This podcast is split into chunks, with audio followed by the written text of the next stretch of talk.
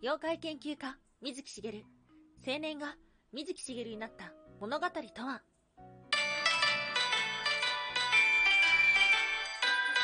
は妖怪について知りたい。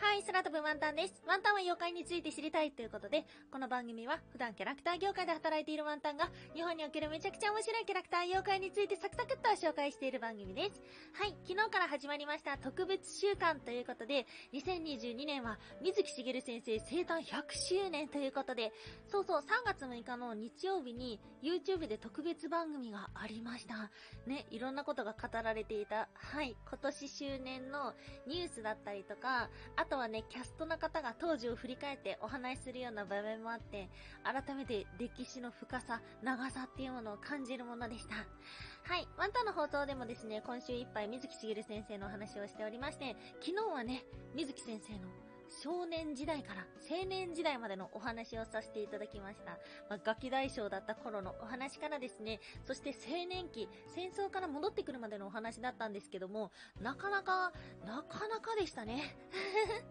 どんだけ学校受験すんのよっていうぐらいですね、その学生時代のお話っていうのがあった中ではありますが、はい。まあ、昨日の話でですね、一度は絵の夢を諦めたと思われました。はい、そんな青年が一体どうして水木しげるになったのか。はい、ということをですね、今日は迫っていけたらと思っております。はい、ということで今日は2つに分けてお話をしていきましょう。まず1つ目、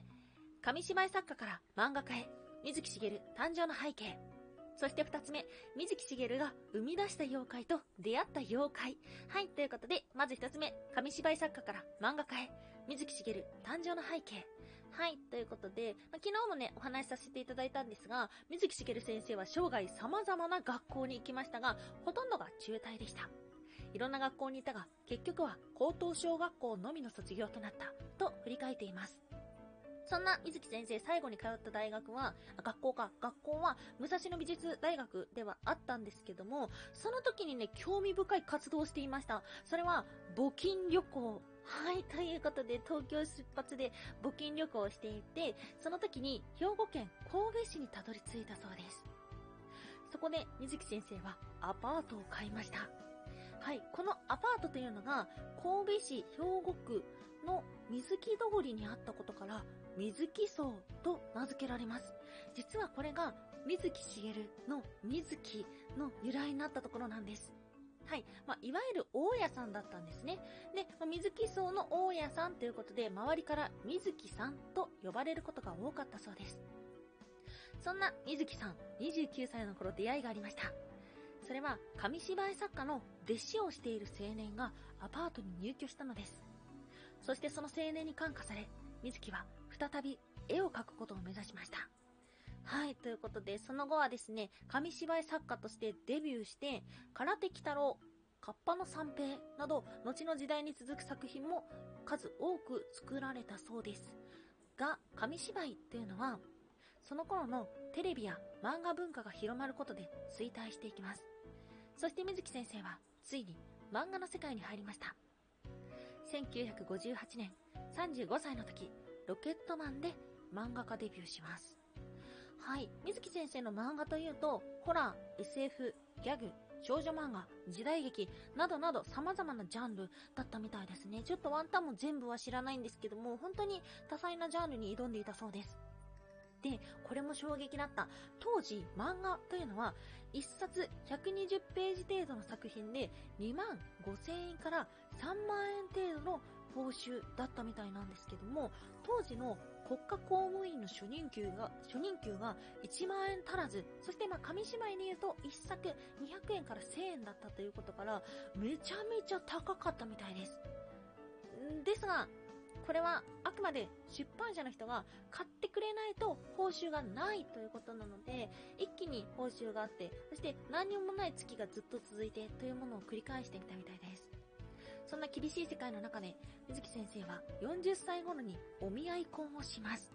はい、お見合いから結婚式まで5日というスピード婚だったみたいで、そしてその年、翌年ですね、にお嬢様も生まれました。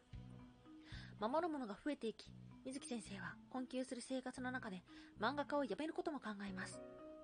そんな時思い出したのが、紙芝居作家時代に書いた鬼太郎。はい。この鬼太郎が後に人気作となります。が、実はですね、鬼太郎の作品は、最初の方は全くヒットもせず、連載ももうやめようみたいな感じになってたみたいです。が、熱烈なファンから熱望する手紙をもらい、継続することになったそうです。なので、そのファンがいなかったら、今もこんなに語られてないということですね。窮地に陥ると、いつも現れて救ってくれるのが、鬼太郎だった、と語っています。はい。鬼太郎っていうと、あの、墓場鬼太郎って聞いたことありませんか？墓場鬼太郎。はい、これ漫画バージョンですね。ま、墓場鬼太郎っていうものがあるんですけども、アニメになった時に、ゲゲゲの鬼太郎になりました。このゲゲゲって一体何かご存知でしょうか？はい、実はですね、幼少時代、水木先生は自分の名前を正確に発声できず、自分のことをゲゲルと呼んでたそうです。そしてそこからゲゲというあだ名になりました。はい。ということで、ゲゲゲの鬼太郎っていうのは、水木先生のしげるの名前から来てたということですね。うん。まあ、人気作家時代の水木先生の作品っていうのは今もリメイクされることもあって残されているんですけども、まあ、当時はですね、すごく、なんだろうな、先生の人生そのものだったりとか思想っていうものがたくさん込められていて、これね、ワンタン読んだことないんですけども、例えば悪魔くんは経済的な貧しさから生まれた過激な社会風刺っていうのも多くて、間違ってる世の中を倒して革命を起こすというような悪魔くんの考えっていうのは、懸命に働いても貧しい生活が続いていくという悲しみや怒りからではないか、なんていうふうにも言われています。そんな水木しげる先生は、2015年11月30日に亡くなりました。93歳のことです。はい。ということで、今まあ2022年なので7年前ですね。うん、本当に最近ですね。で、ワンタンが今回水木先生のお話いろいろ調べてたんですけども、正確に、そしてたくさん情報が残されているんですよね。うん。あの、先生の、えっと、公式サイトとか見ると、スタッフブログになるものがあって、生前の水木先生の写真を見ることができます。はい。そんな水木しげる先生といえば、ワンタン的にすごいなというふうに思うのが、もともと姿がなかったマイナー妖怪をめちゃめちゃ人気者にしたということだと思っています。はい。ということで今日の二つ目、水木しげるが生み出した妖怪と出会った妖怪。はい、ということで、今お話をしたように、もともと姿がなかったとか、もともと無名妖怪だったって、文章1行ぐらいしかなかったみたいな妖怪っていうのが、ゲゲゲの鬼太郎では、うん、主主役に並ぶぐらいのですね、人気者になっておりまして、例えば、塗り壁、一旦木綿、砂かけばば、粉木じじい、はい、この辺の妖怪っていうのは、実はですね、もともとはそんなに有名じゃなかったりとか、そんなに伝承残されてないんですね。一旦木綿なんて特に調べていったら、全然情報載ってないんですよ。ただ、ゲゲゲの鬼太郎に登場したということで人気妖怪になっています。また、水木先生は生涯いろんな妖怪と出会ってきました。例えば、3つピックアップしてきたんですけども、塗り壁、はい、これがですね、ラバールで出会った妖怪と言われていて、戦地でジャングルを歩いている時、なぜか前に進めなくなる瞬間がありました。水木先生は仕方ないので、その場に腰を下ろして、一休みすると前に進めるようになった、ということです。はい、これは塗り壁の仕業だったと考えられています。そして二つ目、化けクジラ。はい、これもね、収録以前紹介させていただきました。はい、紙芝居作家時代ですね、化けクジラの話に取り掛かった時に、高熱で制作を断念したことがあったそうです。これは化けクジラにたたられたのではないか、と語っています。そして三つ目、ベトベトさん。はい、これも有名妖怪ですね。ベトベトさん、足音がするだけで危害を加えない妖怪と言われています。足音が聞こえたら、道の片方によって、ベトベトさん、お先にどうぞ、と言わなければいけません。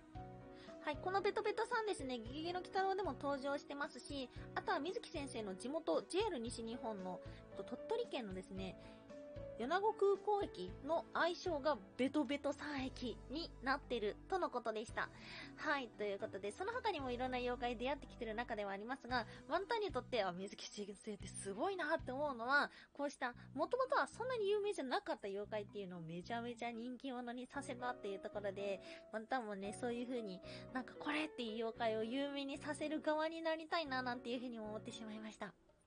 はい。まあ、今日いろんなお話をさせていただいたんですが、へーっていうふうに思ったのが、水木しげる先生のこの名前ですね。水木ってどっから来たのっていうと、まあ、ご自身が大家をしていたアパートの名前、水木荘だった。ということ。そして、ゲゲゲって何？っていうふうに言うと、幼少期、ご本人が自分の名前をしげると言えず、ゲゲルと呼んでいて、周りからゲゲとあだ名をつけられていたということが知らなかったので衝撃でした。もしあなたの知ってる水木先生エピソードがあれば、ぜひぜひ教えてください。ワンタンは妖怪について知りたい。